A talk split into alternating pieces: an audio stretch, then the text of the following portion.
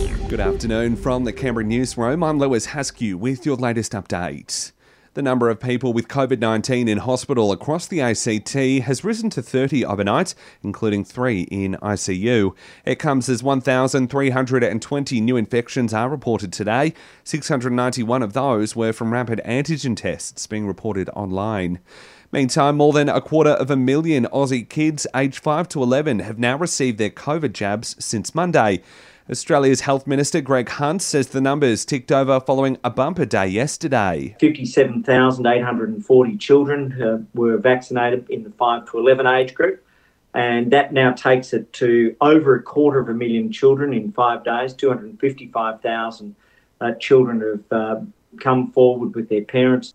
Overseas, the US government has announced 500 million free rapid antigen tests will be made available to the public. The White House tweeted that people only need to provide a name and address online, with the test to be sent to their doors within a week. Novak Djokovic's federal court case has wrapped up for today with another hearing scheduled tomorrow morning. He's fighting to remain in the country after the immigration minister revoked his visa overnight.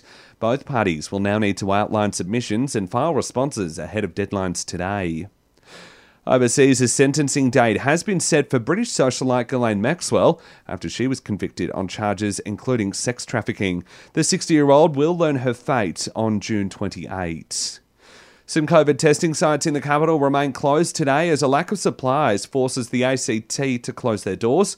Canberra, Nicholls, and Holt are all out of action until at least Monday. Garran and Mitchell, though, remain operational. And Tim Allen is slipping back into his Santa suit for another chapter of The Santa Claus. The 68 year old is bringing back his festive role in an upcoming limited series for Disney Plus. And that's the very latest from the Canberra newsroom this Saturday. Check back again tomorrow morning for our next update.